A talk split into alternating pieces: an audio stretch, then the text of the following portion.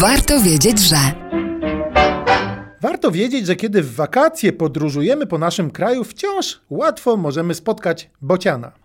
Dla wielu z nas to po prostu piękny ptak w swoim czasie lansowany na jeden z symboli Polski. Dla większości bocian to wiadomo, ekspert od dostarczania dzieci. Jednak ładunek symboliczny tego dużego ptaka jest większy niż moglibyśmy przypuszczać. I to w gruncie rzeczy same pozytywne skojarzenia.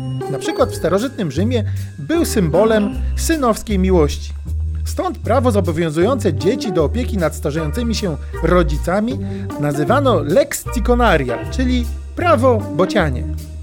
Był oczywiście symbolem płodności, ale też symbolem dobra, Chrystusa, spokoju i szczęścia domowego, a za sprawą opowieści o bociankach nie opuszczających gniazda bez zgody matki stał się symbolem posłuszeństwa.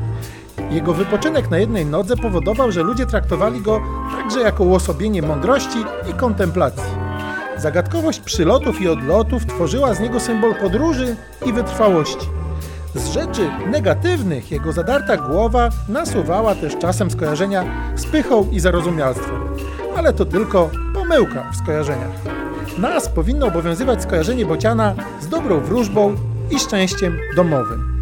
I warto przypomnieć, że w starożytnej Tesalii była ta symbolika tak ugruntowana, że za zabicie bociana groziła taka sama kara, jak za morderstwo człowieka. I słusznie. Bez bocianów przecież demografii poprawić nie dałoby się nigdy.